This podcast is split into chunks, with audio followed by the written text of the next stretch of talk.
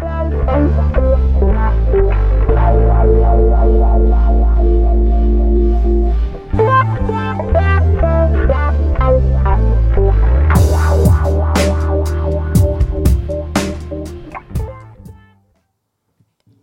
Привіт усім! І ми розпочинаємо черговий наш подкаст з великою приємністю і цікавістю, і надією на гарну розмову. В е, гостях у нас Євген Пронін, виконуючий обов'язки е, президента Федерації легкої атлетики України. Привіт, Євген. Добрий день.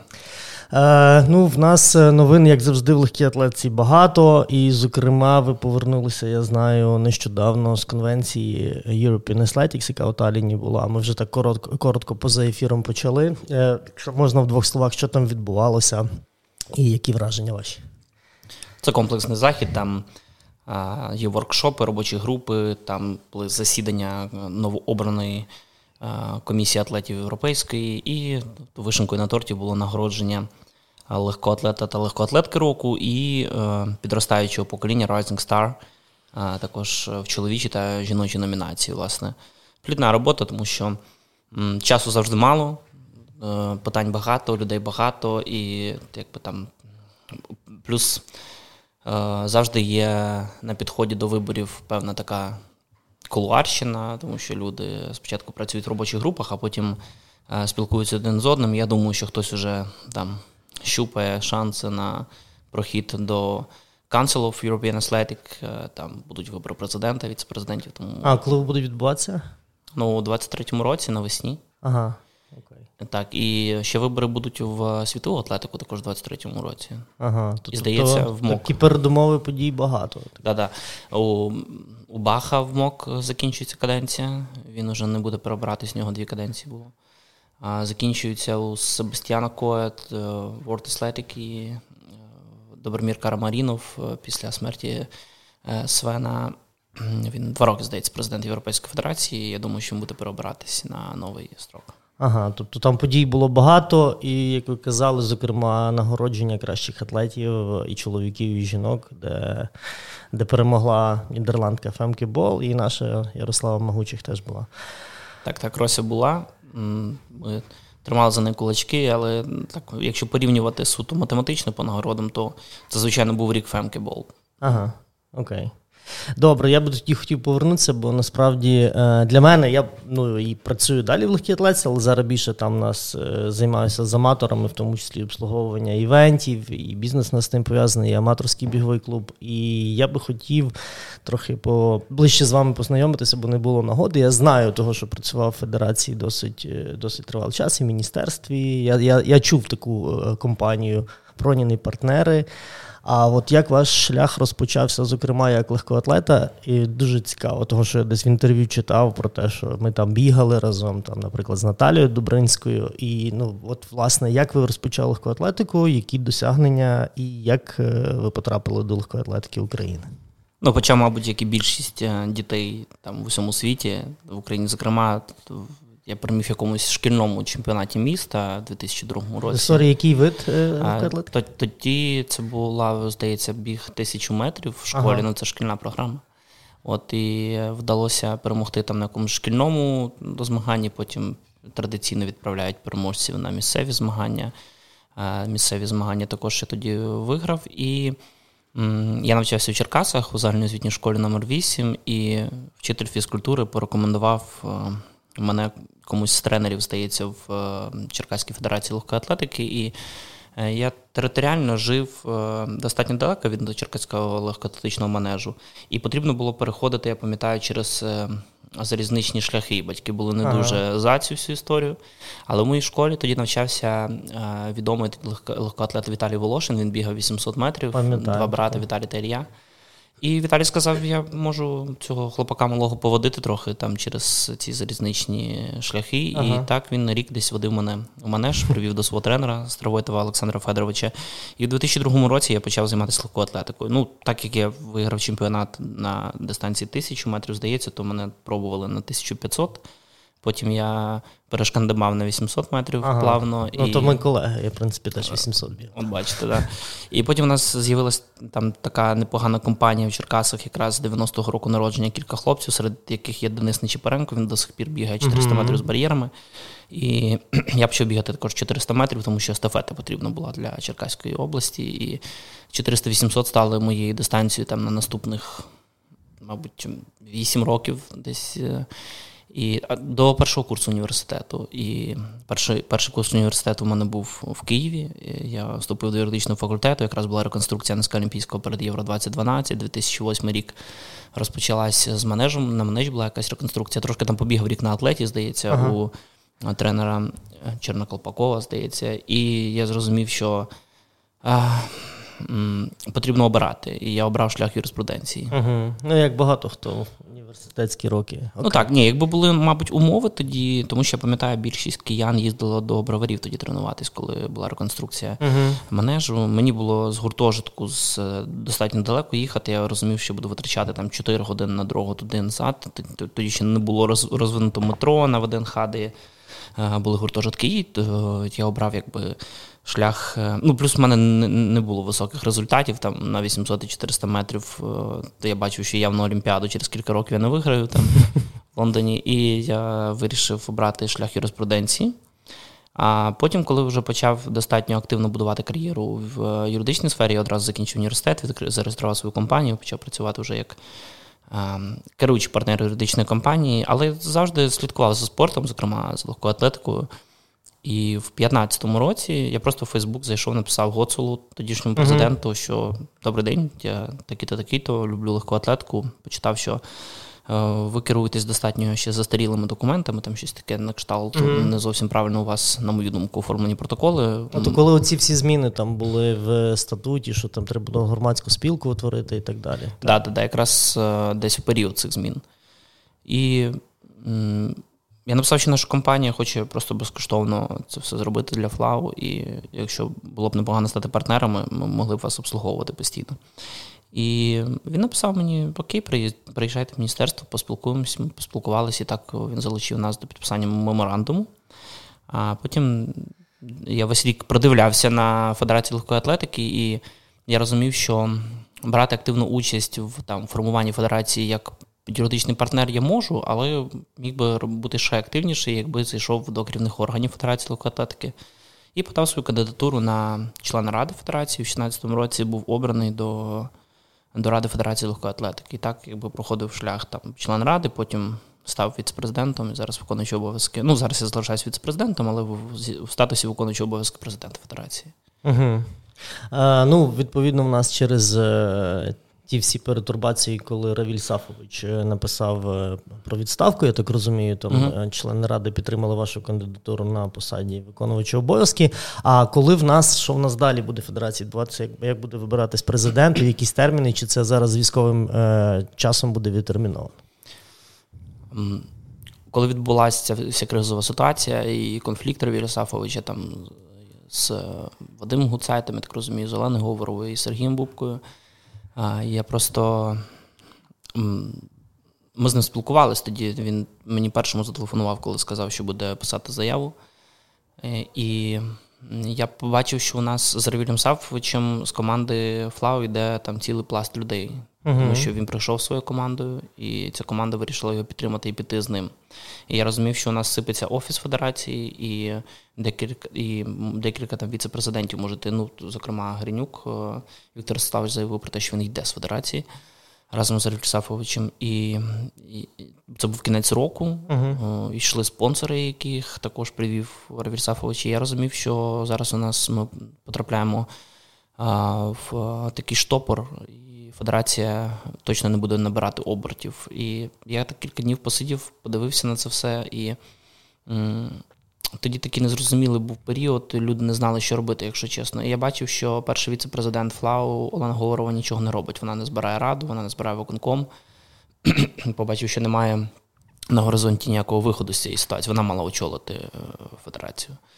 І я як віце-президент, е, прислухаючись до думки е, легкоатлетичної спільноти вирішив сам ініціювати засідання uh-huh. виконкому ради, щоб приймати якісь кризові антикризові рішення. І, звичайно, я не хотів це робити без е, повідомлення учасників, скажімо так, які там мали мабуть, якийсь статус вище в цьому плані. Я написав всім однакове повідомлення, говорив і Гуцайту, і Бубці, що come on, guys, у нас проблеми назрівають на горизонті, нам потрібно швидко збиратись, щось робити, тому що люди вимагають від нас цього.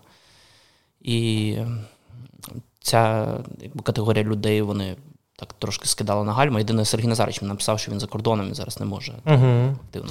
Ну от я власне в одному інтерв'ю читав, що е, ініціаторами і якби натхненниками ідеї е, президентства Равіля Сафовича власне було ці троє людей. Про що я досить так, про що я досить був здивований, яким боком, вибачте, до громадської спілки і організації, як мінімум, Вадим Гуцайт, і чого е, їхнє бажання було таке прямо. Вони що... хотіли знести Гоцула з президентства. Тут все просто. Гоцул е, планував переобиратися на новий термін через зміну до статуту, тобто це була його якби фактично третя каденція, uh і, але юридично він міг це робити, тому що там були внесені зміни до статуту, і він мав на це право. Вони розуміли, що. Е, що вони, мабуть, не хочуть, щоб він очолював Федерацію легкої атлетики через якісь там свої mm-hmm. персональні е, там дисонанси да, в, в тих чи інших питаннях. І е, їм потрібна була дуже сильна фігура, щоб збити Гоцела, тому що об'єктивно, там, попри е, там, ряд якоїсь критики щодо нього, в нього позиції були дуже сильні в Федерації легкої атлетики mm-hmm. України. І вони шукали, наскільки я знаю, цю фігуру, і десь місяць вмовляли Равіль Сафовича. А Равіль Сафович він така людина, я вже коли з ним познайомився, я це зрозумів. Він, якщо береться за щось, то він дуже серйозно до цього ставиться. От він, що точно можу сказати, він людина слова. Якщо він сказав, то він так зробить. І його довго вмовляли, і коли його мовили, він вже серйозно почав збирати команду і готувати якби, ці вибори.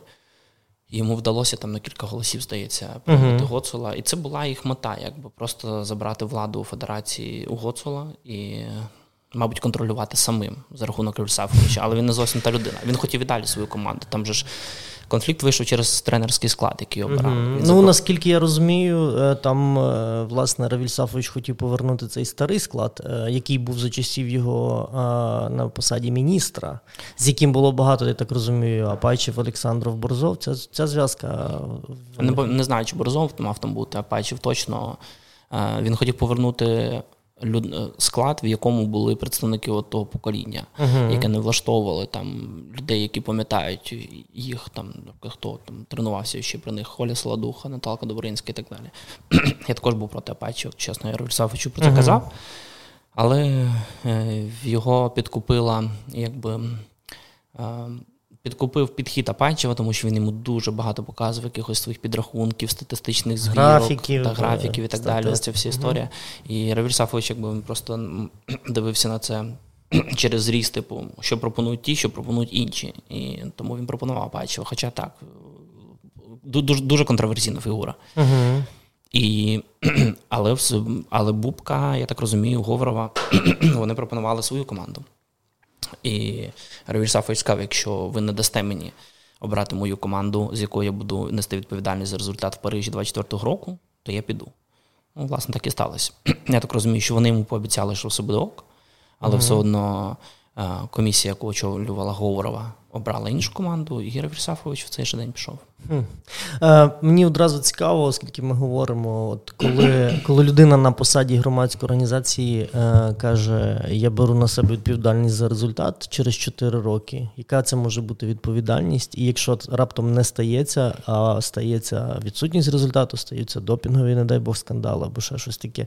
І що що може стояти за такими словами? Мені не подобається формулювання беру відповідальність, тому що цим е, дуже часто жевріє міністр Гуцайт. Типу, він ну я власне тому і питаю, бо я дуже часто чую таку полеміку від чиновників, зокрема від керівників різних. Я думаю, це з покоління в покоління передається їм ця фраза, просто тому що, звичайно, е, ну яка може бути відповідальність? Хіба політична людину може звільнити з посади, але я не вірю, що міністра звільнять з посади через там те, що легка атлетика покаже поганий результат і так далі. Ну, Вадим Маркович.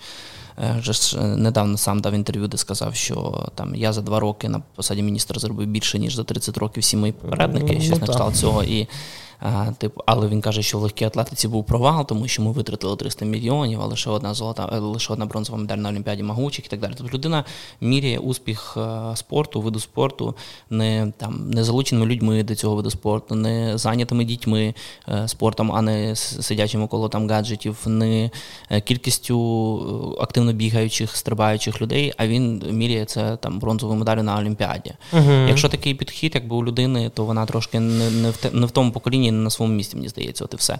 Тому, звичайно, жодної відповідальності ніхто не несе. І ми і тренерам нашим зараз кажемо, там, які там приходять на посаду, коли якась рокіровка відбувається, чи ротація, вони кажуть.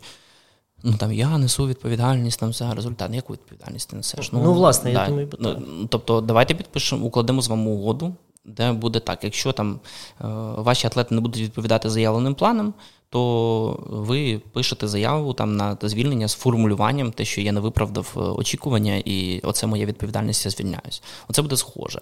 Або там вдарте мене там 30 розгами за те, що я цього не зробив. Mm-hmm. Цього не відбувається, тому про жодну відповідальність. Не не може йти мова. Я думаю, що це таке заскарузле формулювання, яке просто передається з покоління в покоління людям чиновницького складу. Окей. А, Ну, відповідно, тоді питання риторичне, чого е, міністр спорту Вадим Гуцайт не бере від вас слухавки і чому він не виходить на контакт? Федерація найбільша, і відповідно ну, лишнім буде говорити про те, наскільки це важливо контактувати, як мінімум, з керівником даної організації. Ну, я не один такий, я спілкуюся з багатьма президентами різних федерацій, там така сама історія. Тут все дуже просто, я навіть не буду заувульованими якимись словами говорити. Якщо не сходяться там цінності, думки, там бачення на ті чи інші речі, то він просто замість того, щоб е, як менеджер вирішувати це питання консенсусно, там казати Окей, давай там зробимо по-іншому, давай підійдемо до цього питання по-іншому. Він просто не бере слухавку як ображений хлопчик. От і все. Тут е, абсолютно проста поведінка, я навіть не буду підбирати слова, якщо чесно. У мене з е, Вадимом Марковичем в житті була лише одна зустріч. Це якраз коли я написав всім повідомлення про те, що у нас тут проблеми, потрібно збирати щось вирішувати, тому що вони керівники цього спорту, чиновники і так далі. Вони дійсно влаштували тоді одну цю зустріч в міністерстві. Ми там всі зібрались. Там це також було якось забавно, тому що ми прийшли керівництво ФЛАУ. Е, і проти нас, якби нашими антагоністами, були керівництво НОК. Я взагалі не зрозумів, чому це для мене це як судове засідання. Типу, що у нас батл з НОКом, а тут сидить Гуцайт і він як арбітр. Ну це виглядало так насправді. Там до того, що там прийшов якийсь піарник ноку, юрист ноку, при тому, що у нас не було жодного конфлікту з ноком. І ми поки сиділи і чекали в е, залі засідань, коли прийде міністр. Він е, зайшов в цю залу зі словами. Мне тут написав какой-то Пронін, я взагалі не знаю, хто він такий, але я от вирішив вас тут зібрати. Ну, тобто, якби людина не була налаштована, мені здається, ну він навіть не привітався, не була налаштована на якийсь діалог. Я, Як мінімум для мене це якесь невігластво було. І як не як, але мені члени ради долучили виконувати обов'язки президента Федерації легкої атлетики. І навіть сам Равіль Сафович, який йшов з цієї посади, він рекомендував тоді мене. Тобто це був там не якесь моє висунення і так далі. Я просто запропонував план виходу з ситуації, запропонував вкласти з віцепрезидентами власні кошти в е, федерацію на три місяці до виборів, щоб вона функціонувала. І все, щоб просто вид спорту не став. І е, міністр заходить з такими словами, і, чесно кажучи, у нас діалог не склався, хоча я достатньо вічливо себе поводив в цьому діалозі. Але ну, ми просто люди з різних планет, у нас різні цінності, і ми мислимо різними категоріями. У мене все просто. Я підходжу до всього з е, менеджерським посилом. Ми приходимо на проект у цього проекту для перед його стартом є ряд проблем, які потрібно вирішити і стартанути. У нас є кінцеві цілі, чого ми хочемо добитися через місяць, рік, п'ять, все. І ми під ці цілі там вирішуємо питання, шукаємо фінансування, вирішуємо проблему спортсменів, там тренерів, якщо потрібно, і так далі. Тобто тут все просто воно працює так. uh А міністр він. Е, мені здається, мислить іншими категоріями тому плані, що ми вам дали якісь там гроші за 5 років, а ви там мало медали. І він не дивиться, скільки у нас людей було в фіналі на Олімпіаді. Він не дивиться, е, скільки взагалі е, легкоатлетичних видів було представлено від України на Олімпіаді. Він не дивиться на медалі чемпіонатів світу Європи, юнацькі, юніорські, в тому числі, тому що це наш резерв. Тобто він не дивиться на ту на той фундамент, який буде формувати наше майбутнє. Він дивиться на минуле, каже: у вас була медаль могучих, і все, ми хотіли більше. І тому а гроші ми на вас витратили, і до побачення. Знову таки категорія витратили гроші. Чиї? Це гроші mm-hmm. мої, платника податків, це не гроші гуцайту. Ну, знайома полеміка, так само, як на зимовій олімпіаді. Е, я в себе там на сторінці писав, що завтра фристайліст здобуде медаль, і міністр спорту буде казати, що не провальна олімпіада. Окей, е, ну. Це це вже залишимо. Я думаю, що це. Ну і залишимо, але разом з тим, я так розумію, що нам треба буде до того повернутися, коли активніше федерація почне працювати. Е, вас є бажання залишитись на посаді і очолити Федерацію легкої атлетики не в якості виконувача обов'язки, а в якості е, діючого президента? Ем, по-перше, федерація вже працює дуже активно. Наш е, наш рік най, найбільш активним. Ми підписали зараз величезну кількість спонсорів якщо порівнювати з минулим роком. У нас наповнення бюджету своє власне, за свої власні кошти планується найбільше, мабуть, часів Борзова. Ну, але я не бачу, чесно кажучи, там рахунки, які були при Борзові, але я думаю, що він був успішний, коли почав там першу каденцію свою. І так далі. Україна зараз приймається як країна-герой на е, світовій арені, тому якби нам допомагають, і ми цим користуємося в хорошому сенсі цього слова. І Зараз у нас повністю міняється якби медійна е, адженда Федерації. Ми робимо натиск на е, на більш сучасні технології розвитку Федерації легкої атлетики України, якщо говорити простими словами. І тому для мене там не стоїть зараз питання, чи хочу я отримати офіційний статус, чи не хочу. Тому що, якщо заглянути в корінь, я став обов'язком виконуючим обов'язком президента Федерації легкої атлетики на три місяці, щоб провести в квітні вибори розпочалась війна, і я зрозумів, що, ну, по-перше, ніхто вибори проводити не буде. По-друге, е, Уточнення, вони не будуть проведені до завершення воєнного стану згідно законодавства. Я чи... хочу, щоб вони відбулися якомога раніше, якщо чесно. Вибори. А наскільки законодавство? Техніку поясню зараз. Ага. Техніку поясню. І тоді вже не було питання проводити вибори чи не проводити. Тоді було питання врятувати наших атлетів, вивести бек-офіс, ну, там представити на міжнародній арені нас і так далі. І я собі подумав, коли більш-менш стабілізувалася ситуація, я до війни ставлюся достатньо спокійно. Якщо чесно, в мене там немає жодних панічних там.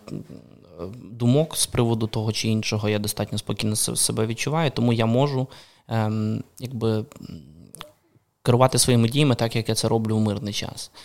І я зрозумів, що для мене це шанс е, змінити в федерації все те, що мені не подобалося. Я почав власне це робити як у статусі виконуючого обов'язки. За кордоном я отримав велику підтримку від президента Європейської світової федерації, там членів виконкому. Е, ради і так далі. І тому я думаю, чому б ні? І ми там почали там змінили дизайн федерації, якому 20 років, перепрошуваємо сайт федерації, міняємо нормативну базу, залучаємо партнерів, яких би ніхто ніколи там не залучав насправді. І так далі. І зараз там я там в Варшаві провів перемовини з партнером, якого б ніхто навіть не розглядав би, а він дуже хотів до нас. Наприклад, ми маємо скоро підписати. І я просто подивився, що якби, наприклад, я був зараз в статусі президента, то за ті проекти, які ми стартнули, це, наприклад, проект виїзду наших спортсменів на навчання в США. Він серед старшого покоління критично дуже зустрівся, тому що типу ми атлетів продаємо. Ну, знаєте як, або в мене у нас є проект е, зараз підготовки нашої спринтерської команди в Великобританії на наступних 4 роки. Це 25 людей, які виїжджають туди і будуть знаходитись там. І я розумію, що якби був президентом, то, мабуть, я отримав би більше критики там десь е, за те, що я йду на такі проекти. А через те, що в статусі виконуючого обов'язки дуже багато хто на це не звертає уваги серйозно, до цього не ставиться. І мені якби воно прокатує, якщо чесно, uh-huh. робити такі проекти. І вибори. Ми думали про ми навіть переписали статут під вибори, тому що Обрати президента можна виключно на звітно-виборчій конференції, не на, конференції прості, а звітно-виборчі. Звітно-виборча по статуту проводиться там протягом 90 днів після літніх Олімпійських ігор. Тобто, у нас був 21 рік звітно-виборча конференція. Наступний після, ну щоб стабілізувати цей, цю каденцію олімпійську, нам потрібно бажано провести вибори у 24-му році після Олімпіади. І е, е тому за сьогоднішнім статутом ми не можемо провести вибори раніше 24-го року. І тому ми вирішили статут змінити, uh щоб ми могли провести вибори. І ми його переписали, зібрали конференцію в кінці січня цього року. Зібрали конференцію, переписали статут. Е, і, власне, не встигли подати його на реєстрацію. Ні, це було якраз в лютому місяці перед війною. Ми не змогли подати його на реєстрацію, тому що почалась війна. Потім не працював мін'юст, потім мін'юст відкрив свої реєстри. Ми подали туди документи на зміну цього статуту. Але в законі є норма така, що якщо протягом 60 днів після зміни не зареєстровані ці зміни, то вони якби втрачають свою дійсність. І, звичайно, мін'юст розуміє, що почалась війна, це була як форс-мажорна обставина. І тому ми не могли раніше це зробити. І тому наші документи на розгляді вже бог знає який місяць. uh І вчора ми збиралися Радою Федерації легкої атлетики України. Ми вирішували це питання. І ми вирішили зібрати наступну конференцію онлайн 17 лютого. А, Ще раз попробувати зареєструвати новий статут. Лютого Лютого наступного ага, року. Наступного році. Да. Ще раз попробувати зареєструвати цей статут, де є адаптивна історія з виборами, щоб помогли їх провести онлайн і так далі. І, можливо, навіть спробувати їх провести. Знову таки, там є плюси і мінуси. Плюс е, те, що якби вибори потрібні, всіх потрібно переобирати, тому що нас вже є люди, які заявляють, що ми там мало не рейдерським шляхом владу uh-huh. захопили. Але з іншого боку, ну окей. Зараз я ну, думаю собі, якщо я подамся і буду обиратися і стану президентом, то я, по суті, стану президентом на рік. І з точки зору цікавості бути президентом на рік, е, в якому плані цікавості, я привів багато своїх партнерів, там з спонсорами, мої клієнти є спонсорами федерації і так далі. І я не можу думати на довгострокову якусь перспективу, тому що в мене рік. З іншого боку, якщо ти гарно робиш свою роботу, то тебе переоберуть. І тому зараз я віддав рішення це не на свій кшталт, а на кшталт Ради Федерації. Рада Федерації має прийняти там після конференції рішення, що робити з виборами. От, е, власне, і все. Тому а, і ще, якби чому вибори онлайн, швидше за все, будуть, наприклад, 17 листопада в НОК будуть вибори онлайн. Uh-huh. Я, чесно кажучи, не дуже собі розумію, як я зможу забезпечити на офлайн-конференцію явку всіх делегатів, щоб вони були представлені. Наприклад, як я забезпечую явку делегата з Херсону або там з Донецька або Луганська. Ну, зрозуміло. Да. Ну, Тобто це таке технічне питання, що всі не в рівних правах. Плюс будь-яка конференція, якщо порахувати навіть фінансово, я вчора казав про це раді, вона нам коштує десь приблизно 10 тисяч доларів. Я в цей час я краще витрачу 10 тисяч доларів там на наших спортсменів за кордоном, на діток, які там ну, відкрито, тому краще її провести, мабуть, онлайн, якщо проводити. Угу, Зрозуміло. А ви згадали про вибори до НОКу і там мене, мене своє ставлення, яке я не приховую в себе в соцмережах до Сергія Назаровича Бубки, який там е, ну не не хочу навіть озвучувати, тому що це не в контексті нашої розмови. Але як е, корелюється посада керівника НОКу до діяльності Федерації легкої атлетики України? Ну сильно вона, я так розумію, корелюється, оскільки вид спорту один і Сергій Назарович Знакова була або є е, персона в даному виді спорту, і каже, що він там багато нашим атлетам допомагав в різних історіях, в тому числі з допінгових історіях. І зараз. Е, ви, можливо, знаєте, не знаєте, чи буде чи буде конкуренція якась Сергія Назаровича на виборах до НОКу? Ем, ну, Традиційно так склалося. Сергій Назарович легкоатлет і Федерація легкої атлетики ем, напряму або посередковано була йому часто підконтрольна. Будемо говорити відкрито. Да. Мені здається, що ну, якби, я так розумію, що у Ігоря Гоцула там не співпадали з Бубкою останні роки якісь там чи цінностні там, компоненти, чи якісь інші, тому у них е, були напружені відносини, наскільки мені відомо. Але е, мені здається, що е, ну, Мені здається, що на будь-які вибори президента Федерації легкої атлетики всі роки мала бути якась типу віза бубки. Тому що складно собі уявити, або, наприклад, коли президента потрібно було зняти. Там, прямо чи опосередковано Бубка в цьому брав участь. Наприклад. Ну зараз я так розумію, менший вплив. Зараз взагалі немає ніякого Немає впливу. того, що в Юджині на чемпіонаті, я так розумію, Сергій Назарович побоявся навіть з двома охоронцями привітатися зі збірною. Ну я чув про цих двох охоронців, чесно кажучи. Я його особисто бачив в Юджині ввечері, перший день він потім полетів. Я б охоронців не бачив, тому що там було тисячі людей в залі, але mm-hmm. мені казали інші президенти інших федерацій, що так, що він був там з двома якимись бодікардами, але я не бачив, тільки чув. А, Історія така, що в нього немає жодного контролю на Федерацію легкої атлетики України. У нас з ним немає жодної комунікації. Бачили з ним два рази два рази в житті чи три. От і наше спілкування ніколи не було там якесь про легку атлетику там і так далі. Це було суто номінально добрий день, як справи. Тому у нього немає жодного впливу на Федерацію легкої атлетики зараз. І наскільки мені відомо, на вибори в НОК він також не йде. Він не буде переобиратися. Ну, точніше, мені про це було відомо вже давно, що він не має е, там, бажання переобиратись. Е, і наскільки на сьогоднішній день відомі розклади, в тому числі, які були зазначені у засобах масової інформації, наскільки мені відомо, то буде два кандидати. Один це Вадим Гуцайт, який має просто зробити ракіровку Ого. Да, Гуцайт на Бубку. Знову таки, я думаю, з благословіння Бубки, звичайно, як по-іншому. А інший, кан... інший кандидат це кандидат з нашого боку, з такого боку опозиційного боку людей, які хочуть розвивати свої види спорту і з якими не комунікує нормально ні НОК, ні міністерство. Е, з нашого боку, вчора була затверджена кандидатура Жана Беленюка. Класно. От. Е, Жан Беленюк дуже виріс за останні роки. Е, він дуже змінився в тому плані. Він і так був чудовою людиною, а зараз він. Е, чудова, розсудлива, е, абсолютно розуміюча, що хоче людина. І, чесно кажучи, коли ми якби загал, е, спортивний загал йому пропонував, Жан, можливо, ти. І він довго думав, він зважував, видно все.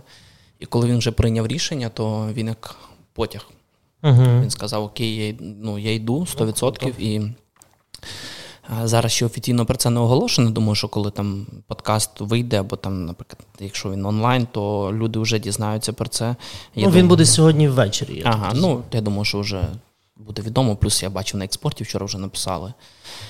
Що Жан також йде на вибори. Тому Жан це кандидатура, яка йде не просто сама, він йде з великою командою людей, тому що я вважаю, що зараз ну, на, на будь-яку менеджерську посаду зміна просто керівника це не зміна системи. І потрібно приходити з командою, яка щось пропонує. Тому що ну, рокіровка Бубкина Гуцайта це виглядає як приниження зараз для спортивної спільноти. Не в плані навіть їхніх ем, персоналій, а в плані формату. Тому що Ну, що це таке? Я знаю, мені вчора я спілкувався з керівниками деяких ноків е, регіональних, і мені прямо сказали, що нам зателефонували, сказали, буде йти гуцайт, проголосуйте за гуцайта. Угу. Я їм кажу: а як це так? Е, а за кого вони вас вважають? Е, типу, що не оголошено офіційно, хто подав свою кандидатуру до бо подача до 1 листопада будемо. Ви не бачите кандидатури, ви не бачите їхні програми, ви не бачите їхні пропозиції, ви не можете порівняти там на чашах терезів, хто ці люди, а якщо їх буде 25 кандидатів. А вам просто як кістку в зуби засунули гуцайт ну, і тут, кандидатуру? Відповідно, ми е, не прихований адміністративний вплив Ні, того, так. що міністр буде розказувати, ми там вам дамо фінансування, не дамо фінансування. Мені кажуть, що вже розповідають. Мені кажуть, що якби під такою історією йде захід. Якби. А можна поєднувати ці посади міністра, юридичного міністра і керівника НОК? Там громадська організація. Розумієте, у нас е, керівниками НОКу, як правило, були люди навіть е, з іншими державними статусами. Наприклад, Борзовін був народним депутатом, Янукович був прем'єр-міністром, uh Бубка був народним депутатом. Тому, власне, таке поєднання допускається. Я просто думаю, що вони відмовлялись від зарплати. Це неприбуткова недержавна громадська організація НОК, і така діяльність вона не заборонена. Ну, але там е, тут явний конфлікт інтересів, того що НОК фінансується через міністерство, наскільки мені відомо. Там система трошки інша фінансування НОКу, але те, що тут конфлікт інтересів, це явно це якби і е, за замовчуванням, і не за замовчуванням. Це 100%. Якби це вже інше питання. Я б, чесно кажучи, на місці е, Вадима Марковича, хоча, на щастя, я не на його місці, я б ніколи б не подавав би свою кандидатуру на президента НОК.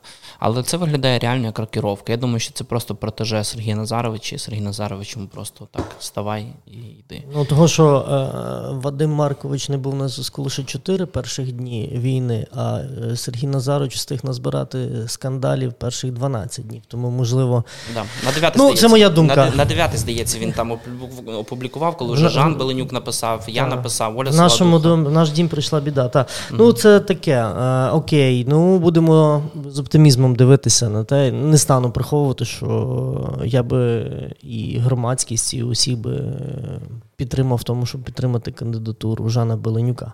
Ну так, тобто, якщо завершити це питання, то тут потрібно концептуально підійти до, ем, до самого методу яким людям знову нав'язують чиновника на посаді. Е, у нас правова держава, у нас е, демократична держава. Люди мають право вибору. Люди мають хоча б право на право вибору, а не так, що ще до оголошення офіційних кандидатур вам просто кидають е, кістку, і ви маєте її проковтнути. Ви не маєте її проковтнути сьогодні. У вас має бути альтернатива, ви вивчаєте програми, погляди, бекграунд людей, тому що мені здається, що бекграунд Жана Беленюка і Гуцайта вони е, оптимістично різні. І е їх потрібно вивчати. Так, Жану можна сказати, що він там е, не має там великого, можливо, менеджерського досвіду і так далі. У нього приходить команда з величезним менеджерським досвідом. У Жана є візія. У Жана є візія на те, як це потрібно працювати. Зеленському також багато закидували щодо відсутність досвіду, так і вона була. Але мені здається, що найбільша проблема, якщо там коротко про президента Зеленського там говорити, то це навіть проблема не в його персоналі, тому що видно, що його персона дуже сильна там, що в нього є стержень, а проблема в команді. Тобто там були питання до його команди. Прийшов би Зеленський з командою Зеленських, мені здається, таких то питань було менше. У Беленюка інша історія в тому плані, що він приходить з великою командою людей, які будуть там змінювати його процеси. Він не має бути 24 на 7 в офісі. Бубка, здається, теж в Монако більше часу проводив, ніж в офісі. От і все. Окей, ну добре. Е, тут ми ще більше повернемося до е, питання легкоатлетичних, е, оскільки там теж у нас дуже багато роботи, і, на жаль, з 2000 якщо я не помиляюся, там 12-го року е, дуже дуже часто скандали супроводжують Федерацію легкої атлетики України. І, на жаль, через це вона на слуху, там починаючи з корупційних скандалів. Ну і з допінгових так само я розумію, там деколи я якісь пишу провокативні пости, і мені люди пишуть, на що ти це війну робиш, того що там е, ще нам бракує допінгового скандалу. Але його насправді. Ну, це проблема ну, колосальна. Того, що я так розумію, що коли ВАДА робить окреме розслідування і цілий процес називає Геркулес, присвячені діяльності нашої федерації, коли ти заходиш на е, unit, е, там як вона Sport Integrity Units чи Athlete Integrity Units, ти бачиш просто колосальний список українських атлетів, які дискваліфіковані, і про це немає інформації ні у ЗМІ, ну зі зрозумілих причин на сайті Федерації легкої атлетики України теж немає. Ну і так далі. Е, що нам робити з тою проблемою? Тому що вона велика і точно не додає популярності легкої атлетики загалом. В розслідуванні була частина описов, описової бази, скажімо так, описової частини, вибачте, з тавтологію, де було зазначено, що Геркулес, е, групою людей, які беруть участь у розслідуванні Геркулес, якраз е, вони не змогли пред'явити претензії до самої федерації. Тобто, що не в федерації є системна проблема допінгу, а розслідування йде по якраз органам антидоп... антидопінгу органам антидопінгу України. Е, там основна проблема, тому що питання там забору, питання питання ретрансляції, там аналізів і так далі. Е, якраз Перепрошую, та. та я розумію, що це була претензія не до федерації, це була претензія до допінгу як такого. Просто кількість атлетів, які мали з цим проблеми, вони, вони були членами це були власне легкоатлети. Я знаю, що там антидопінговий центр попереджав і так далі. і так далі. Але ну, легка атлетика до сьогоднішнього дня була в лідерах таких допінгомісних федерацій і е, якби це вже стало мало не традицією, мабуть, в поганому сенсі слова для легкої атлетики, в принципі, де може застосовуватись, може застосовуватись заборонені речовини. Е, найперше, що про що зі мною говорять зараз е, наші міжнародні партнери, коли ми зустрічаємося е, там на заходах, вони кажуть, що слухайте, ми репутаційно зараз дуже сильно постраждаємо, якщо у вас випливуть нові допінгові скандали або нові допінгові провадження. І ми, коли були в Юджині в Орегоні на чемпіонаті світу, я зустрічався там із рядом комісарів і людей, які відповідають за антидопінгову політику. Вони нас знову попередили, що друзі, ви в червоній зоні. Якби ви можете бути наступними за Росією, тому що у вас є там uh-huh. великий ряд проваджень. І ми вам рекомендуємо: ось вам, будь ласка, прийміть такі-то, такі-то документи такі-то, такі-то антидопінгові там кодекси, внесіть зміни, там подайте до проекту закону про зміну до кримінального кодексу, такі-то, такі-то статті. Е, заставте ваших спортсменів підписати такі-то, такі-то декларації, тому що це робить весь цивілізований світ, а ви не робите. Тому, будь ласка, от у вас там зараз тимчасово, хоча б нове керівництво, це ваш шанс. Зробіть це. І все. Ми з ними домовились. Вони надіслали нам зразки документів, які є апостольовані та легалізовані саме цими організаціями, і ми зараз переформатовуємо їх під е, цілий пакунок наших документів. Нам потрібно буде їх е, залучити та підписати в 23-му році всі. Тому що ми об'єктивно в зоні ризику. Звичайно, зараз більш м'якше ставлені до України через війну. Uh-huh. До нас не можуть доїхати комісари всі, там, скажімо так, е, до наших спортсменів, мабуть, більш лояльне ставлення. Але проблема вона ж не в цьому заключається. Проблема вона заключається в корні.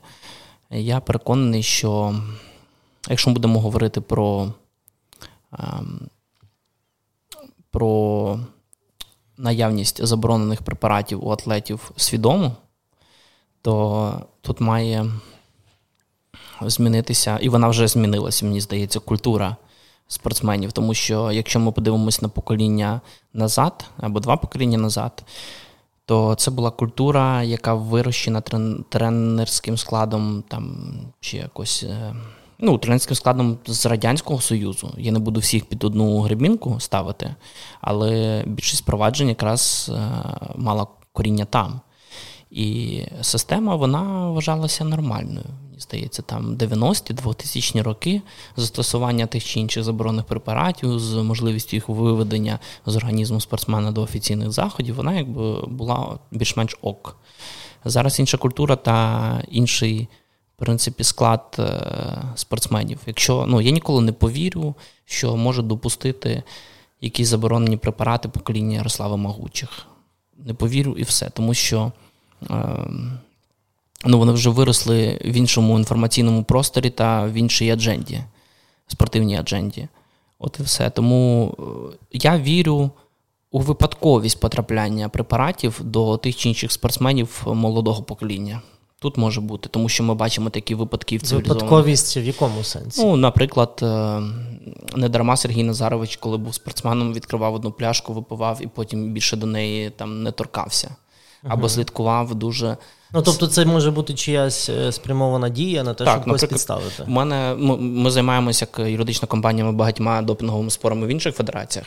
Наприклад, в Федерації кінного спорту був був випадок, коли тренер, якого не наняли на роботу, просто прийшов на чемпіонаті світу в Європи в стайню до запасних коней і вколов заборонений препарат, mm-hmm. там метіл тестостерон, який взагалі у людей використовувався там в 80-х, 90-х роках. Розумієте, тому таке потрапляння було. У нас був цілий кейс, і нам доводилося там добре попотіти, щоб його виграти, довести, що це там втручання було третій сторони. Так само у Федерації легкоатлетики. Я там бачив кейси там про якісь поцілунки з тою людиною, якої були там заборонені препарати, uh-huh. яка їх вживала, або там сексуальні контакти з цією людиною, або.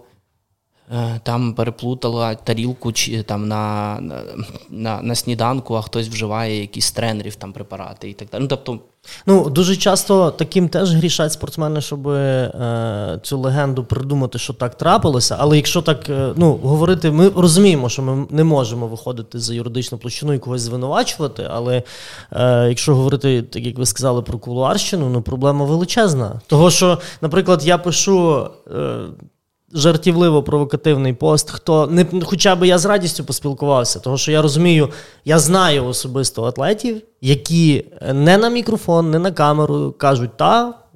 Е, один, два, три там метандростенолон, тренер нам давав гірку від одної таблетки до десяти, потім назад, а потім в коли, а потім а ми неповнолітні були в УФК. А в мені тренер приніс жменю таблеток, Там точно я впізнаю одну таблеточку вітамін С, а потім якась там більше, потім менше, а перед змаганнями дає форасміт, щоб це вивести. Ну і це таких розмов, це не одна, не дві.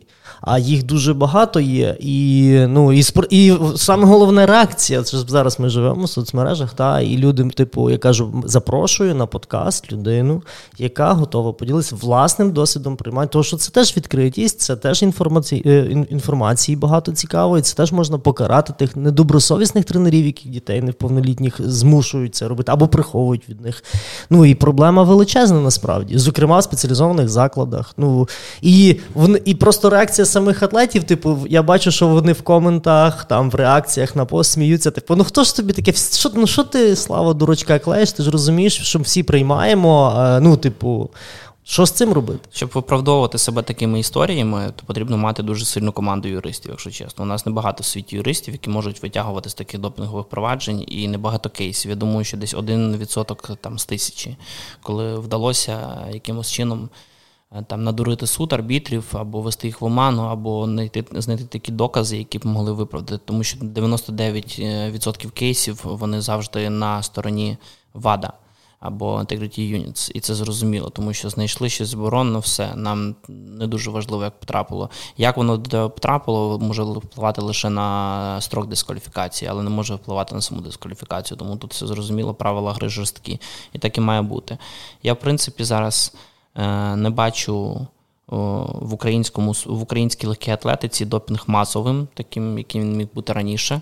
Я думаю, що це е, диктується декількома чинниками: перше зміна покоління, друга обставини, в якій сьогодні знаходиться Україна, українська легка атлетика. Третє, те, що більшість наших атлетів зараз знаходяться, тренуються за кордоном.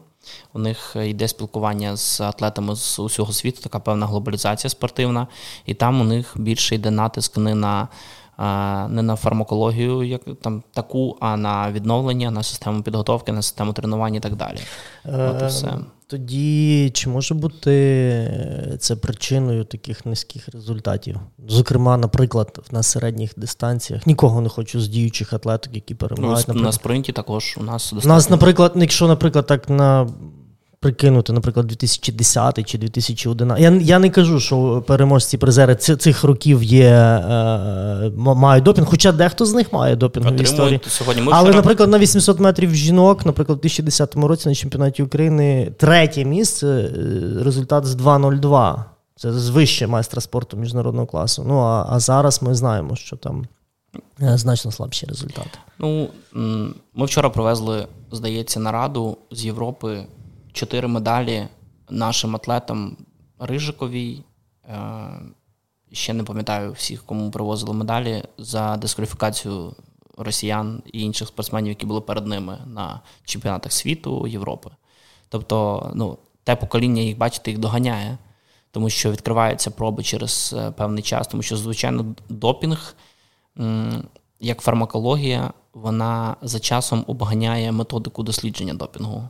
Тобто угу. спочатку з'являється щось новеньке, е, а потім його шукають. Да, Воно не б'ється там на ті чи інші маркери, і через е, один або два олімпійських цикла е, технологія нас доганяє, і люди паляться таким чином. І бачите, скільки росіян палиться, тому що системна політика була підтримки допінгу на рівні держави, це вже було доведено.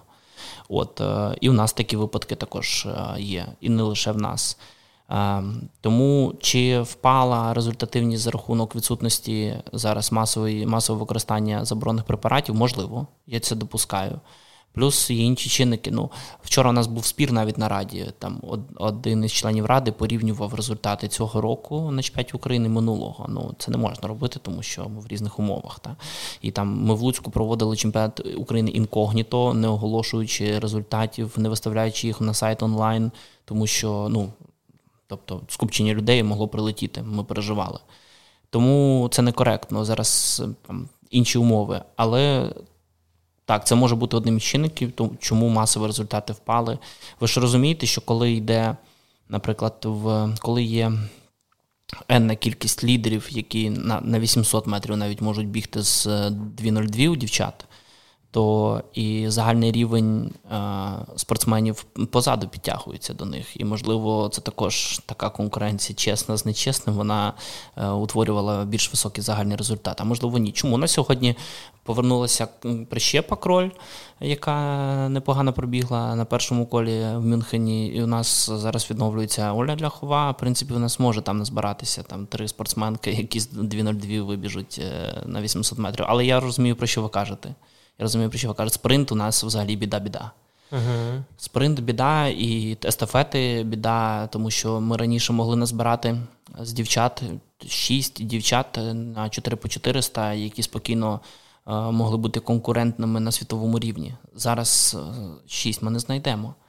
І тут е, сказується система підготовки, сказується система відновлення, тому що вона ну, на три голови нижче, ніж в цьому світі, і умови, в яких тренуються спортсмени. Зараз наші спортсмени еліта тренуються і живе на валізах. Вони постійно на валізах, постійно по всьому світу. Я їх починаю розуміти. Я зараз 12, за 12 днів приїхав там 5 тисяч км за кермом, змінив 8 готелів і а Аня Рижикова у нас там Віка Ткачук, вони так живуть півроку. Там Лєвченка, Геращенка і так далі. Зрозуміло, тому, тут да. війна тут зовсім інші І тому, історії. наприклад, ми який вихід знайшли? Ми побачили, що в Кардіфі є велика база підготовки спринтерів та естафет. Ми з ними домовилися і почали з ними проект, і віддаємо їх 25 наших атлетів та молодих тренерів і вони будуть готуватися там, тому що там інша система відновлення.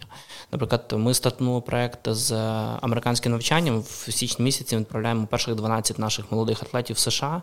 У них вже є розписані вузи, у них є розписані тренери, і вони будуть тренуватись там. І я розумію, що це інша система відновлення. Я коли був в Юджині, в Орегоні, в Орегонському університеті, я побачив, наскільки це відрізняється від нас.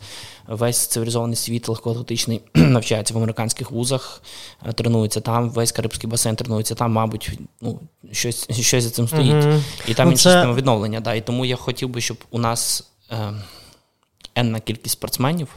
Це було покоління, яке вирощено саме американською системою підготовки. І я думаю, що на 28-му році на Олімпіаді ми вже отримуємо збірну з таких спортсменів. Ну, Цікаво. Ну це може бути е, частиною тої альтернативи, про яку говорять атлети. От ви нас звинувачуєте те, що ми допінг приймаємо, а як нам результат показувати, якщо альтернативи ніхто не пропонує? Ось, Лікарів, масажистів і так далі. Ось, ну, будь ласка. Ну, цікаво, хоча ну, в Штатах, будемо відверті, теж допінгу немало. Ну, так, але там, мабуть, е, ну, тут і політика є, тому що в США, е, навіть якщо система допінгу також існує, то ми бачимо, наскільки, наскільки вона менш менш виявляємо, ніж е, там на нашому континенті. Знову таки, це лише здогадки, я не можу про це казати на 100%. Угу. Зрозуміло. Ну, е, подивимося, як це все буде розвиватися. Як ви ставитеся? Ну, я розумію, складно говорити, і я не прихильник, скажу того, що там покарань. Е, того, що треба запропонувати щось інше, бо ми розуміємо, як робляться великі результати, і дуже часто спортсмену важко не спокуситися. Там стоять високі призові, і репутація, і те, що ти стаєш кумиром і ідолом. І я не прихильник того, що давайте ми покараємо всіх. І, Але як ви ставитеся, наприклад, як у Греції, є криміна... і досить серйозні сроки, кримінальна відповідальність за вживання допінгу. Я знаю, в Україні вона ніби є для людей, які спонукають неповнолітніх для вживання там здається здається, навіть до трьох років можуть дати. Але чи потрібні, чи в тих документах, які вам рекомендували комісари, є е, посилення санкцій, власне, таких персональних до атлета чи до його тренера? Там є посилення відповідальності змін змін на деяких статей Кримінального кодексу України з приводу посилення санкцій, відповідальності та строку покарання. Е, і тому що вони розуміють, що е, побутове покарання спортсмена це просто покарання спортсмена постфактум після там, порушення антидопінгових правил. А кримінальна відповідальність це вбивство системи, тому що допінг це система. Спортсмена не може просто в кишені з'явитися заборонений препарат. Його хтось повинен дати, Перед цим його хтось повинен передати, перед цим хтось повинен його розробити, доставити, доставити в країну компоненти всі, і десь його потрібно зібрати, укомплектувати і правильно це зробити, щоб не було фатального наслідку. Це система, це лабораторії, це там закупщики, це там перевозчики і так далі. І, і, і найчастіше допінг, е, заборонені препарати вони потрапляють в руки або лікарів, які працюють зі спортсменами, або тренерів. Це якби статистичні дані. спортсмени самі по собі дуже рідко є тими людьми, хто вони є кінцевими кінцевими бенефіціарами виживання, але вони не не є учасниками системи з самої початку. Угу. Тому потрібно споживачем є. Да, да, да. Е, спортсмен несе персональну відповідальність за порушення тобінних правил, а система має бути покарана саме кримінальним чином.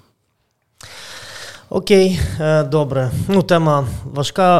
Е, будемо все ж таки дивитися е, далі в майбутнє. Я би хотів запитатися на вашу думку, бо, на мою думку, дуже мало Федерація легкої атлетики України і її регіональні осередки приділяють такому явищу, як феноменальний ріст популярності масового спорту. Всі ці пробіги, оскільки я ще є членом комісії позастадіонних видів, колись там навіть був федерації відповідав за ті позастадіонні види возив два рази на чемпіонат світу і Європи з гірського бігу збірні України. І я просто ну, був вражений негативно, як тренерський штаб, як керівництво федерації. Ну, та, та ну, є якісь там туристи, сюди, сюди кудись їдуть, там їхні кошториси їхніх відряджень супермалі, і там, та ви можете там і в наметі спати. Тобто таке було досить нігілістичне ставлення до зараз. Просто мені не зрозуміла позиція керівництва, як можна ігнорувати розвиток популярного і не використовувати на користь федерації. от розвиток цих масових е, різних заходів, коли, наприклад,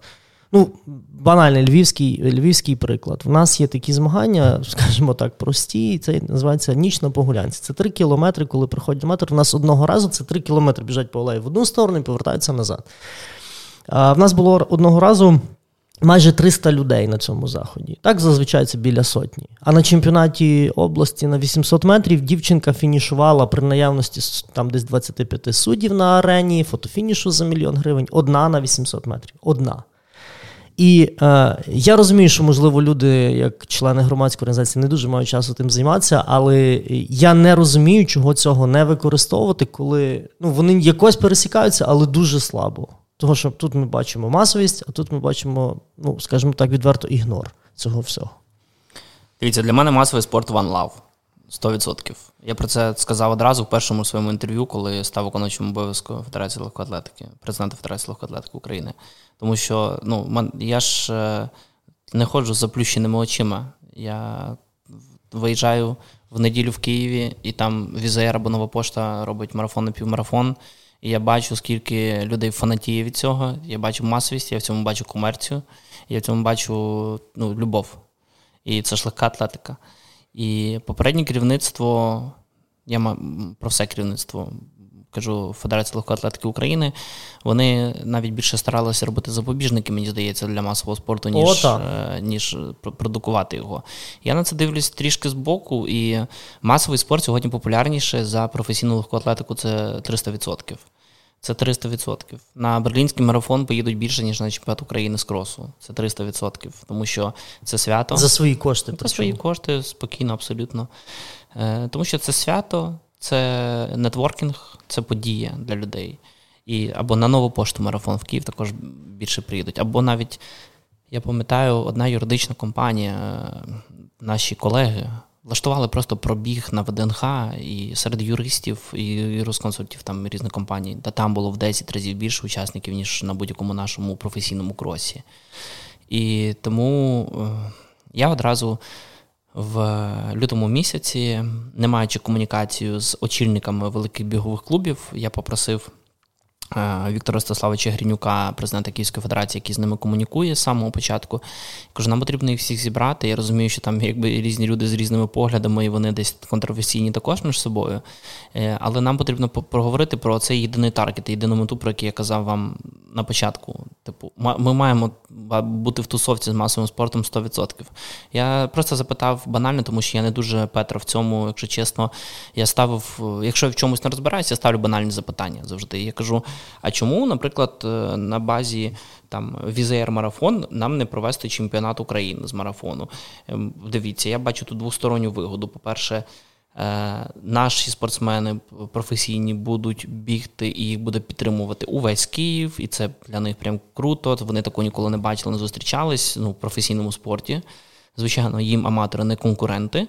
Але можливо там привезуть кількох е, представників Ефіопії або Кенії на цей марафон, які якраз будуть для них конкурентами, просто поза заліком. І в той же час це мотивація для аматор, аматорів спортсменів, які також там підписані на соціальні мережі наших професійних атлетів, які за ними слідкують, пробігти там зі своїм там кумиром або не кумиром, просто людиною, яку він поважає. Ми ж просто об'єднуємо цю мету. Uh-huh. І мені завжди відповідали: типу, та вони там гроші на цьому заробляють, та вони там, тобто, якісь були постійно такі відмазки, які не відповідали мені на це запитання, чому ми цього не робимо. От і все. Я думаю, що це не те, що там потрібно, це 100% буде об'єднано. Ми знайдемо формат, коли в Україні почнуться масові е, заходи. На заході вони вже є, на заході України масові uh-huh. заходи. Е, з бігових видів спорту ми маємо об'єднувати календарі. Ми маємо це робити, тому що ми тільки так можемо популяризувати професійний спорт масовий. Нас по по популяризації просто проскочив, навіть не помітив. І все. І поїхав Ну, власне, я про це я про це і питаю. Ну, Я не знаю, хто був ініціатором, того, що ми насправді е, комісія з позастадіонних видів спорту онлайн ми збиралися, і там, на щастя, я розумію, що комісія це дорадчий орган, і вона не має багато впливу, але все ж таки, користуючись нагодою, е, ну, звертаюся так в майбутнє більше більше прислухатися, того, що на цій комісії обрали, до речі, керівником її. Технічного директора компанії Run Ukraine, які ці роблять найбільші заходи і візері. Нова так, пошта так. Івана Трітякова. Вони зараз хлопці з Дмитром Черніцьким служать у розвідці. Але ну я би все ж таки просив вас, як виконуючи обов'язки. У нас, наприклад, є феноменальний чоловік, рекордсмен світу Андрій Ткачук на дводобовий біг. Е, він біг там на доріжці. Uh-huh. Цей він зараз теж служить. Ми з ним писали недавно подкаст. Ну і мені теж ну його в один місяць визнали кращим легкоатлетом місяця, але все ж таки.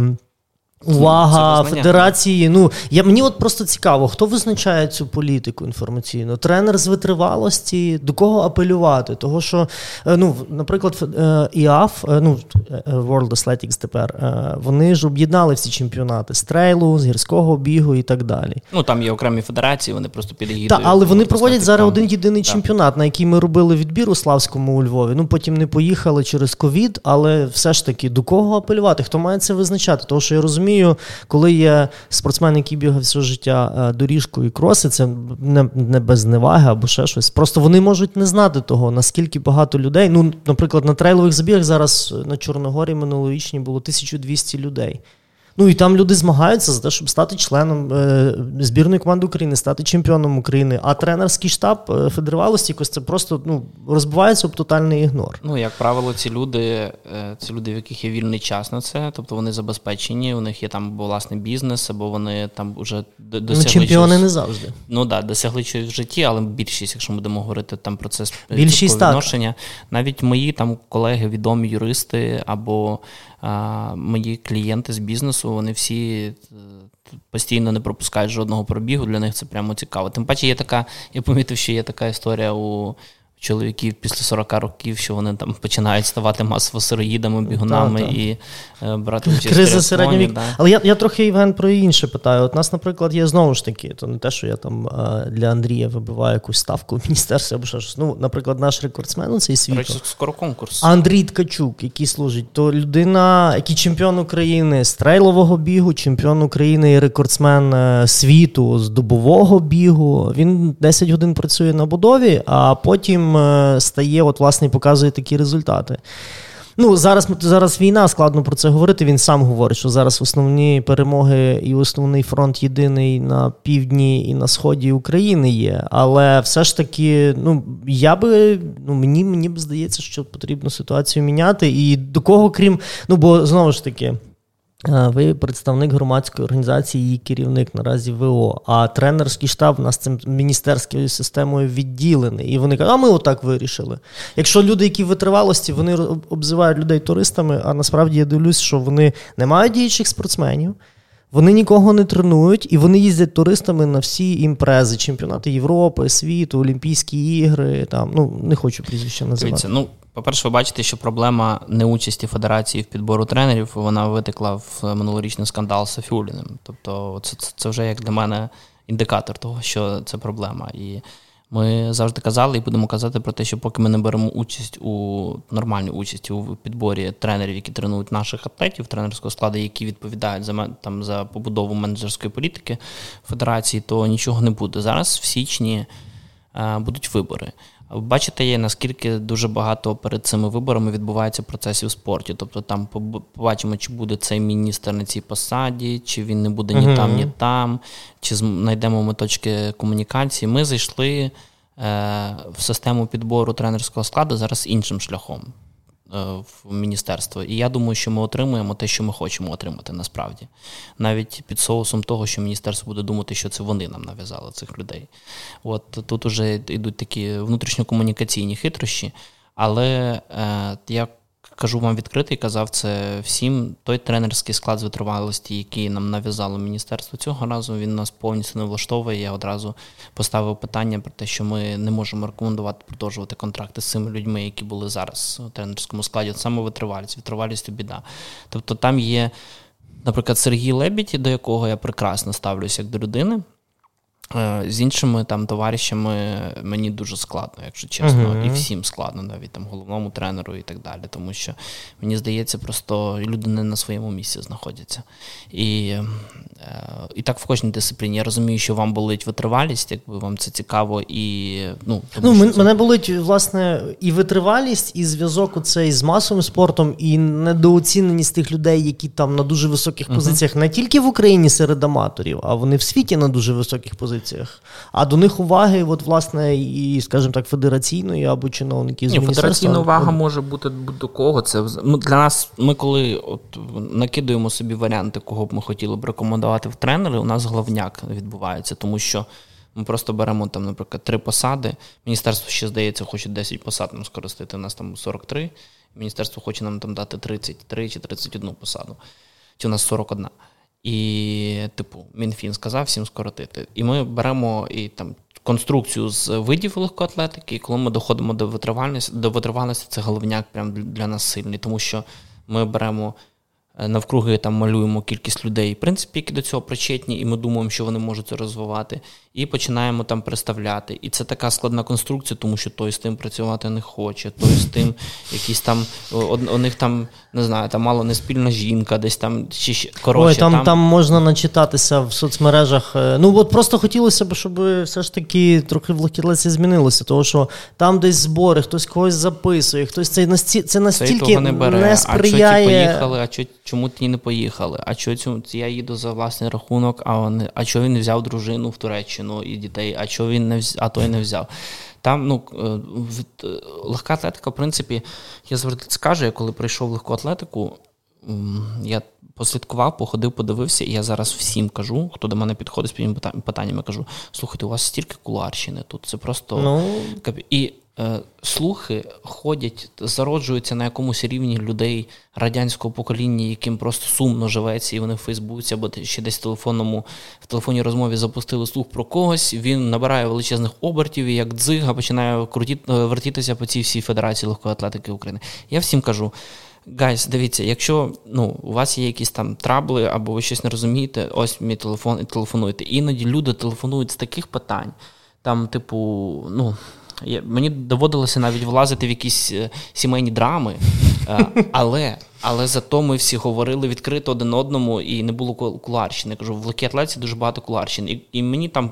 Там перший рік приходили люди і кажуть, там Євген, там ті люди сказали те, ті люди сказали те. Я навіть не хочу цього слухати. Я ніколи ніколи на це не звертаю увагу. Тобто у нас є свої цілі, ми працюємо. Якщо хтось конструктивно може запропонувати якусь позицію, якусь посаду, якусь зміну, або хтось на щось на когось десь якось.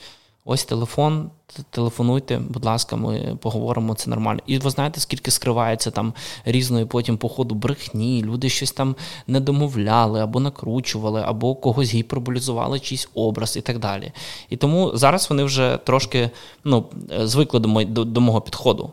І я кажу: ну, типу, come on, в чому проблема є? Зізвонилися, вирішили. Все. Ніякої кулуарщини, ніяких слухів, ніяких там спорчених телефонів. Тому дивіться, у нас конкурс буде. uh В кінці року завершуються контракти у людей, які зараз там виконують обов'язки, і ті, які знаходяться на цих посадах. Я вам точно скажу, що переважна більшість тренерського складу буде змінена На кого ми ще не знаємо. Тобто, у нас є завжди там люди, яких ми рекомендуємо, але остаточно навіть той склад, який е, рекомендований, він ще не склався, тому що лише через тиждень міністерство може публікувати відомості про конкурс в урядовий кур'єр, і там почнеться ця вся двіжуха. І зараз такого впливу на підбір. Тренерських посад, які мали рік назад, навіть та, та ж група людей, яка була, вони не мають. І зараз ми зацікавлені в тому, плюс війна, люди заклопотані різними речами, щоб ми комплектували саме тим тренерським складом, яким ми хочемо. Моя основна позиція: ми омолоджуємо тренерський склад. Приходить дуже багато спортсменів, які завершили кар'єру. і Я бачу у них бажання розвиватися, вчитися і знати іноземні мови, тому що це ну один із основних елементів. Тому mm-hmm. це шанс зараз. От. До кінця цього року проходять всі конкурсні процедури, і можна кожного подати і заявити. І ми розглянемо 300% усіх. Ну, е, що можу, можу вам е, подякувати принаймні про розуміння проблеми, того що діалогу такого з попереднім керівництвом ну точно не було, того що це було таке ставлення. Е, хлопці, ми тут маємо свої розклади, свої договорники, свої бюджетні гроші. Тут ще нам від того пирога хочуть відкусити якісь е, аматори, клоуни, які кудись там відбираються на на чемпіонати світу і Європи і так далі. Ну, Будемо сподіватися, що цей діалог продовжиться. Зараз буде простіше, зараз немає бюджетних грошей. Наш ж після того. О, це можливо, можливо, це кейс. Е, Забрав. Щоб не було скандалів, треба забрати всі гроші. Хай люди собі шукають у спонсорів, у яких контрактів і так далі. Так як Дивіться, у нас Гуцайт забрав експеримент експеримент. Ми з цього року не учасник експерименту. Ми ж всі роки були учасниками експерименту, і там було дуже багато е, там різних рухів з цими е, коштами, як вони куди заводились, виводилися. У нас немає державного експерименту. Нам, коли держава навіть допомагала в питанні фінансування, ось, наприклад, телефонує. Е, один з тренерів, і, а, я вже відчуваю, я що що, буде цього да, що буде рамс в хорошому сенсі слова. І і в нас забрали гроші. Єдине, коли нам потрібно щось профінансувати, і коли ми там витягуємо з держави на якісь офіційні заходи, вони напряму фінансують, там, здається, оплачують готель там, чи переліт і так далі. І це круто. І всі гроші, а ми витратили на вересень місяць. Е, у нас бюджет мав бути 85 мільйонів цього року одразу починається війна, звичайно, 0 0 гривень ми отримуємо на цими бюджетними коштами. Ми підрахували, скільки ми витратили на кінець вересня місяця. Це було за півроку 58 мільйонів. Тобто ми за півроку витратили більше там половини тих коштів, які у нас мали бути. У нас ще півроку залишилося. Я бачу точно, що ми витратимо там приблизно 100 мільйонів. Ми десь ці гроші взяли. Uh-huh. Ну, тобто нам держава не допомагає. Фонд солідарності, вони, здається, щось за щось там заплатили близько 20 чи 30 тисяч доларів за найбільш медалемку федерацію в Україні, коли у них бюджет це там, фонд солідарності бубки. При... Да. Е, ага. У них а, у них а. там щось 8 мільйонів доларів бюджет був. На Федерацію легкої атлетики пішло там близько 20 там по документам чи 30 щось таке. Не пам'ятаю, але це ну тобто точно невеликі суми. Ми там 58 мільйонів витратили, ми їх десь взяли. Так, ми пішли до міжнародних партнерів, ми пішли до фондів, до організацій, там Diamond League, до наших спонсорів, до наших там контрактних партнерів, і ми ці гроші залучили. Я так подумав, чесно кажучи, коли я побачив звіт цю цифру, я думаю, так ну, так може нам не потрібні да. кошти платників податку? Нам можливо не потрібна держава, в принципі, ну в цьому плані, як регулятор. Тому ну, власне, що... тут виникає е, запитання, бо дуже часто маніпулюють е, люди тим. Е, в тому числі, коли їх ловлять на допінг, наприклад, ми хотіли принести державі медаль. А запитання тоді: а є в суспільства запит на ці медалі? Чи в суспільства є запит на гарні спортзали для дітей, для оздоровлення і масовість е, секцій легкої атлетики от діток, наприклад? Або всі от чогось прикриваються тим медалями? Ну, ви кажете, якщо є можливість е, знайти 58 мільйонів за півроку, можливо, не варто тратити державні кошти взагалі. Чи можливість і... їх витратити, ми знайшли більше? Наприклад, ну тут дивіться, Федерація футболу взагалі не фінансується державою, і все у них ок. Ну, у них там 600 мільйонів, близько близько 600 мільйонів бюджетних, там УЄФА фінансує, там спонсори і так далі. Але вони в цьому плані автономні, тобто вони можуть без міністерства приймати будь-які рішення. І міністерство це по суті пейджер, який передає гроші платників податків до на спорт. Все. Ну і часто недобросовісні його працівники собі дещо залишають ну, через ну, звич... схеми. Звичайно, таке також буває, але міністерство має виконувати функцію Укрпочти. Взяло у платників податків гроші, передало на спорт. Все це все ваша функція документально оформити їх. А вони е, вважають себе там ніби жителями, беруть на себе такі величезні функціонали. Вони там вирішують, хто куди поїде, хто не поїде, хто хто кого буде тренувати, хто кого не буде тренувати і так далі. Як це можна змінити? Дивіться, це змінити дуже просто, е, щоб не влазити ні з ким в конфлікти, щоб там не, грубо кажучи, не залазити в бойню перепрошивки там системи спорту або системи е, облаштування міністерства. Нам просто потрібно стати фінансово незалежними і автономними. Я одразу про це сказав, тому що я людина з бізнесу. В мене 10 років юридична компанія з 2013 року і майже 10. І е, я завжди чудово розумів, що ми можемо гуляти виключно на свої. Заробили і гуляємо. Так само в Федерації легкої атлетики України. Окей, якщо є там державна допомога, якась на ті чи інші проекти, якщо, наприклад, вони можуть взяти на себе дитячу легку атлетику або резерв, там або там нагородити е, якимись фінансовими нагородами наших спортсменів або тренерів, окей, можете бути. Але якщо ми будемо автономними, точніше, коли ми будемо автономними, ми зможемо гуляти на свої, ми взагалі не будемо будемо зустрічатися з тисячу перепонів, які маємо сьогодні, не будемо мати цих конфліктів і так далі. Але я розумію, що всі федерації так не можуть. Ну, наприклад, я розумієте, що федерації там керлінгу. Бути автономною від держави, то потрібно керлінг зробити настільки в Україні популярним, щоб спонсори туди заводили кошти. А у нас е, офіційно визнаних 216 видів спорту. Вони всі не можуть бути автономні. Але, наприклад, є е, чудовий приклад дріфтінг. Це федерація е, Федерація дріфтингу України є, наприклад, е, один із організаторів е, і пілотів Макс Міллер, український пілот, який просто вже років сім проводить свої дріфт-чемпіонати на чайці до війни, де збирає 5-7 тисяч людей, які платять за квиток е, від 100 до 200 доларів. Все, їм не потрібно міністерство, держава, їм ніхто ну, не потрібен. Власне, я тому і питаю. От, наприклад, це так само, як е, у нас я е, особливо маю таку, скажімо так, любов до Федерації санного спорту, коли мені кажуть, от в нас санки, там е, федерація створена штучно, того що немає чотири осередки обласних, є є е, в дві області штучно передані атлети.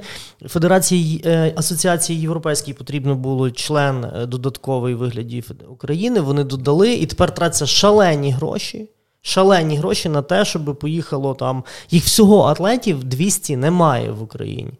Підтримується якимось чином траса. Хоча, якщо відкрити банально прозоро, це дуже дуже цікавий гарний сайт. Там витрачаються шалені гроші. Я просто дивлюся, як тренери їхні міняють автомобілі. Я, ну, ну там кожного року. Я дивлюся, як вони літають по всьому світу. Вони проводять чемпіонат України зі стартів. Ну, питаємо: ми оздоровлюємо цим дітей? Ні. Це популярний вид спорту? Ні. Ну на Олімпіаді ми їх раз бачимо, і в нас е, там атлет е, вже другу олімпіаду сходить. Потім допінговий скандал же ж там серед тих півтора спортсменів. Ну, ну питання. Мені здається, що тоді чогось мені починає здаватися, що міністерство підтримує даний вид спорту за те, що з ними хтось поділиться отими власними коштами. Все можливо. Повертаючись до вашого питання, там медалі або інфраструктура, наприклад. Дивіться, медалі, медалі це. Наслідок має бути того, що спорт масовий і розвинутий. Це наслідок, а не ціль. Тому що в нас, коли знову таки повертаючись там до тез міністра, там медаль, скільки медалей.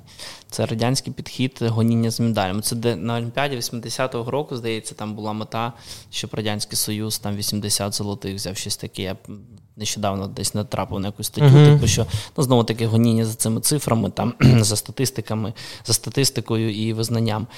Медалі це наслідок. Дивіться, якщо у нас буде у там 20 п'яти там семи регіонах України 25 манежів, і у них і я буду говорити про легку атлетику. І в 25 манежах буде 25 ям жердинних, стрибкових для висоти, і будуть ядра, списи і молоти, то у нас медалей буде набагато більше, незалежно від того, Е, там чи будемо ми вкладати в якихось конкретних спортсменів, там чи гнатися за тим, щоб хтось метнув там на олімпійське золото, чи срібло, чи бронзу.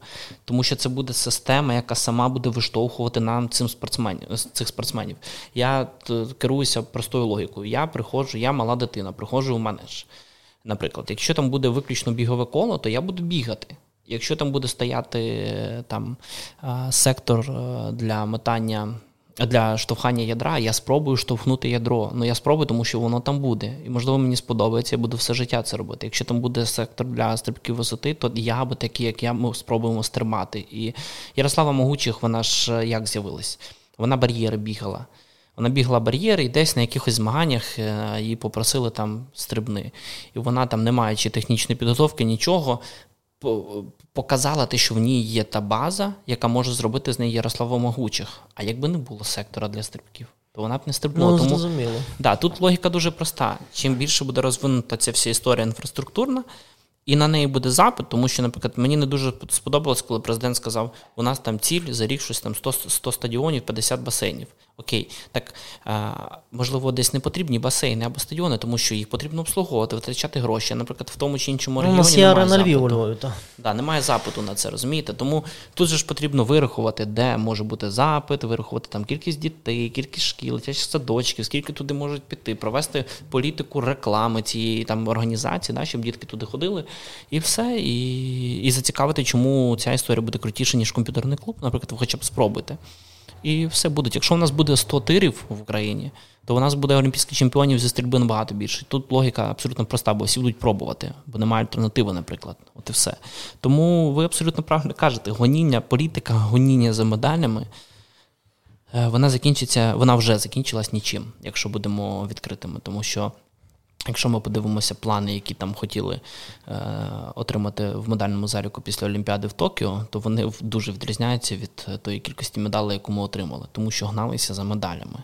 Ну, власне, ще тут проблема, на мою думку, така, що кажуть: от, бо якщо є медаль, значить все там в державі окей і так далі. Це знову ж таки ця полеміка, зараз модне слово наратив радянський, того що тим це бажання щось прикли, прикрити чимось. Ну хай тоді мені люди, ну це не типовий приклад, пояснять, чого раз у Кенії так багато гарних медалей і чемпіонів, чого так бідно люди живуть. Ну тобто воно не працює так. Мені здається, що це, це воно не працює. так. речі 100%. Окей, ну у нас вже година 20. Я думаю, що будемо дякувати. Дякую, Євген, за те, що погодилися поговорити. Я думаю, що в нас така досить е, гарна розмова вийшла. І всім гостям я в принципі кажу, що ми точно ще будемо говорити, того що.